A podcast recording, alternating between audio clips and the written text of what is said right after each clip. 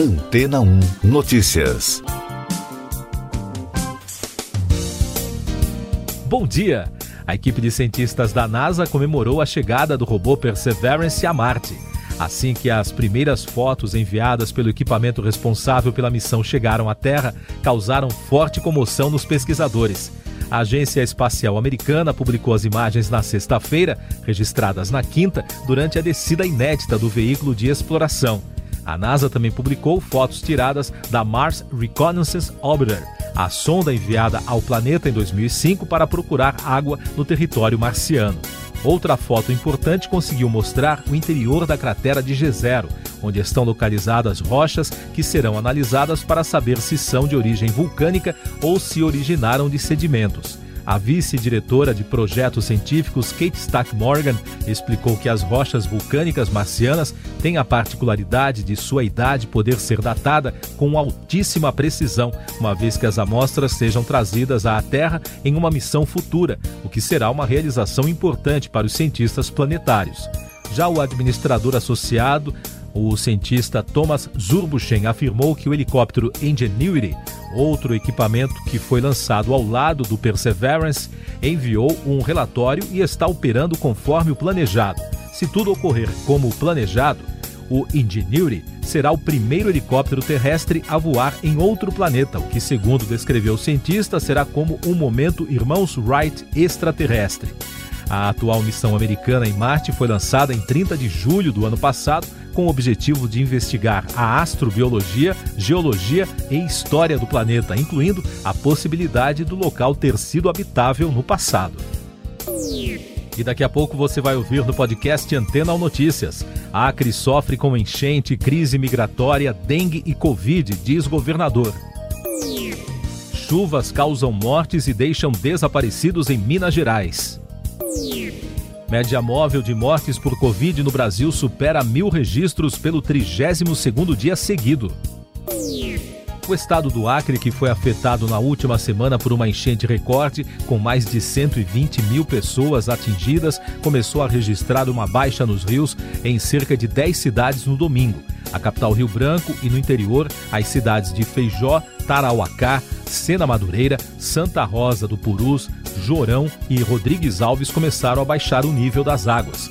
Além do problema das enchentes que atingem o Acre, desde a semana passada, o estado também enfrenta uma crise migratória e a ameaça da Covid-19. No fim de semana, o prefeito de Assis Brasil, Jerry Correia, disse que após uma imigrante testar positivo para a doença, o município fará a testagem dos quase 300 imigrantes que tentam atravessar a fronteira com o Peru.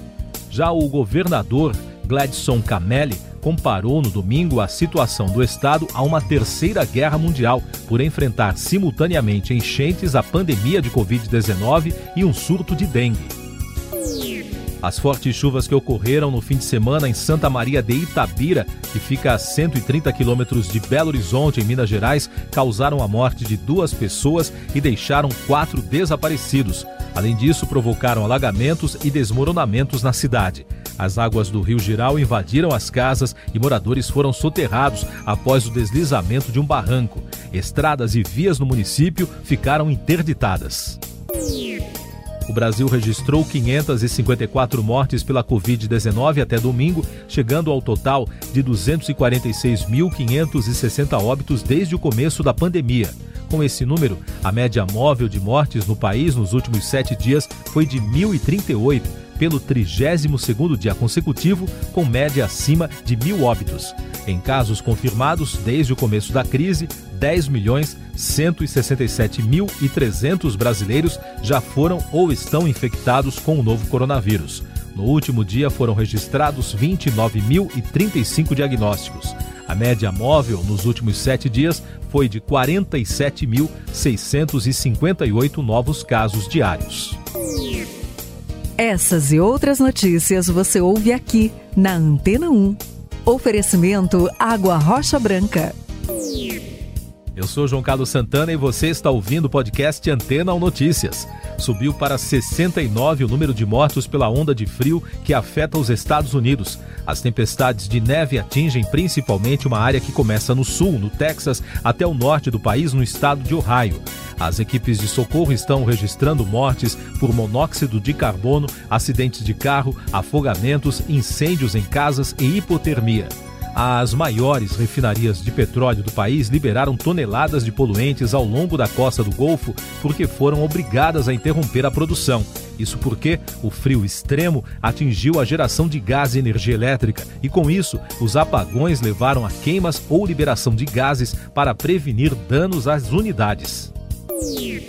Irã fecha acordo e libera a fiscalização nuclear global para inspeções depois do ministro das Relações Exteriores iraniano Javad Zarif reafirmar no fim de semana que os Estados Unidos devem retirar todas as sanções ao país para que o acordo sobre o programa nuclear de 2015 seja resgatado, em entrevista à Press TV, as agências internacionais informaram que a Agência Internacional de Energia Atômica fechou um acerto com o país que dará a seus inspetores acesso para verificar e monitorar a atividade nuclear pelos próximos três meses. O acordo, segundo analistas, prepara o terreno para Washington e Teherã darem início a novas negociações sobre energia nuclear. O Conselho Eleitoral do Equador confirmou os candidatos Andrés Arauz, da União pela Esperança, e Guilhermo Lasso, do movimento CREU, no segundo turno das eleições presidenciais. Com a divulgação, após 14 dias do pleito, a Procuradoria-Geral do Equador entrou com um pedido judicial para realizar uma coleta nos dados do Sistema de Informática Eleitoral do Conselho. Agora as notícias da área econômica. A Comissão de Valores Mobiliários está analisando a abertura de investigação sobre a nomeação do general Joaquim Silva para a presidência da Petrobras. O anúncio na sexta-feira teve forte impacto sobre o valor das ações da estatal. O objetivo é avaliar se a nomeação do presidente Jair Bolsonaro seguiu as regras de divulgação de fatos que possam ter impacto no mercado acionário. No sábado, um incêndio atingiu uma plataforma de petróleo da estatal no campo de Caratinga, na Bacia de Campos, no Rio de Janeiro. A Petrobras disse que ocorreu um princípio de incêndio no local, mas relatos de trabalhadores da unidade falaram em algo de grandes proporções. Em nota, a companhia afirmou que o acidente ocorreu durante a manutenção de uma tubulação. Lira defende desindexação e desvinculação do orçamento. O presidente da Câmara dos Deputados, Arthur Lira, defendeu em entrevista publicada no fim de semana pelo jornal Globo as medidas que também são defendidas pelo ministro da Economia, Paulo Guedes.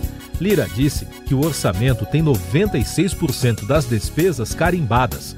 A desindexação ocorre com o fim da revisão de salários e benefícios pela inflação e a desvinculação é quando o orçamento deixa de ter recursos definidos para saúde e educação, por exemplo. O governo de São Paulo vai abrir amanhã um leilão internacional para conceder à iniciativa privada a administração do zoológico, do jardim botânico, fazendas no interior do estado e outras áreas do governo na capital. Ao longo dos próximos 30 anos, como previsto nos contratos, o governo estadual espera arrecadar 417 milhões de reais. Mais informações da pandemia no Brasil.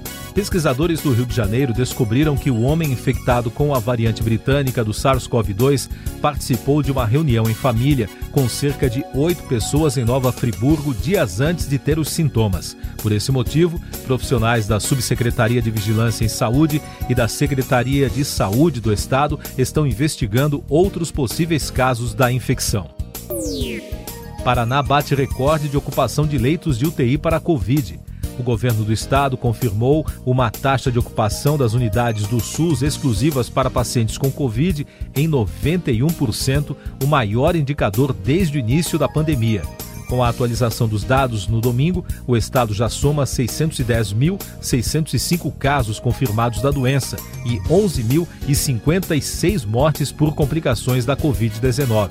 Na Bahia, o governador Rui Costa anunciou que vai endurecer as regras do toque de recolher no estado em vigor desde a última sexta-feira, a partir de hoje. Isso porque a ocupação de leitos de UTI exclusivos para a doença chegou a 80%. Com isso, a restrição passa a valer das 8 da noite às 5 da manhã. Até então, o horário era a partir das 10 da noite. A pandemia no mundo. Pesquisadores britânicos recomendaram o governo do Reino Unido a incluir quatro novos sintomas à relação que orienta os pedidos de exame para a Covid-19.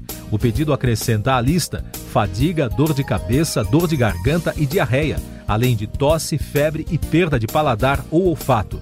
Segundo a pesquisa, ao ampliar o rol de sintomas, seriam identificados 40% mais casos da doença.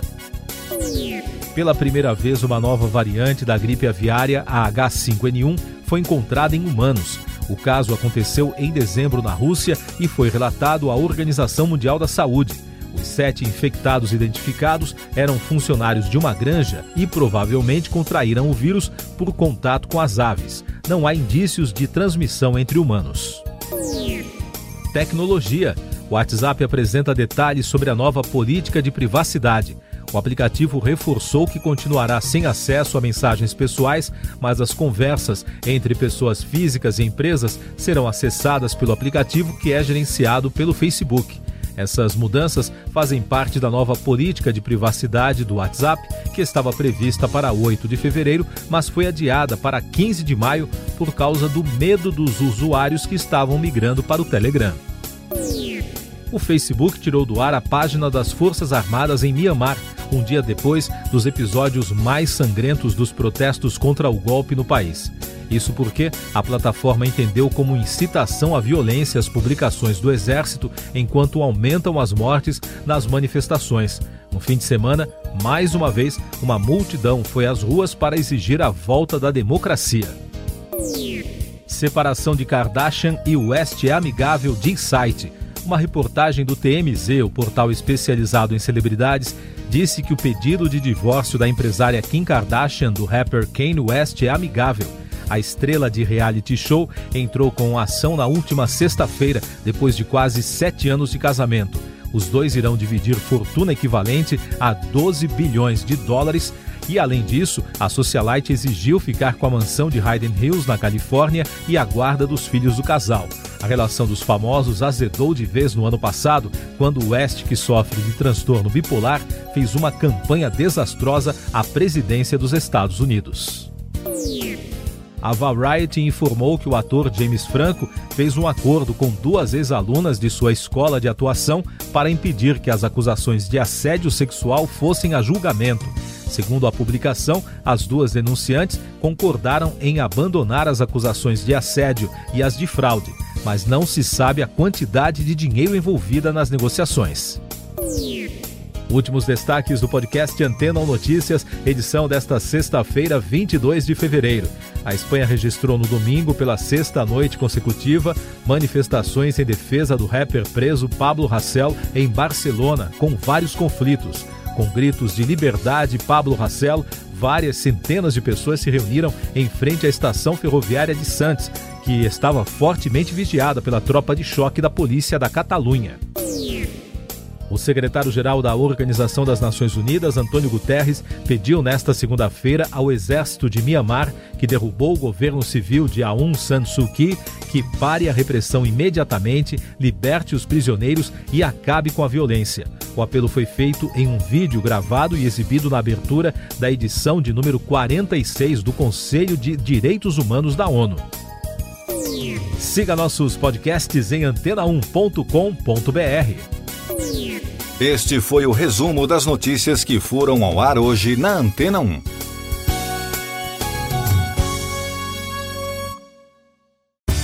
Depois de tanto conteúdo legal, que tal se hidratar com água rocha branca?